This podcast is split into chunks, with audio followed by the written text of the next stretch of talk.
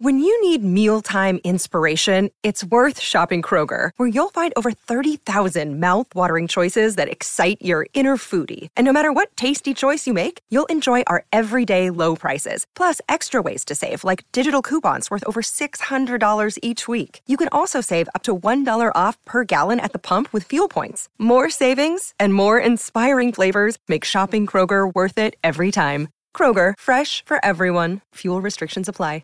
On this day in 1960, in an All Australia men's singles final at Wimbledon, Neil Fraser wins his first and only Wimbledon singles title, defeating Rod Laver 6 4 3 6 9 7 7 5. On this day in 1961, Mickey Wright wins her third US Golf Open. And on this day in 1973, the first US China basketball game is held, with the US Collegiates beating Shanghai 96 61. As we celebrate this day, for Tobin Brothers Funerals, celebrating lives, visit tobinbrothers.com au.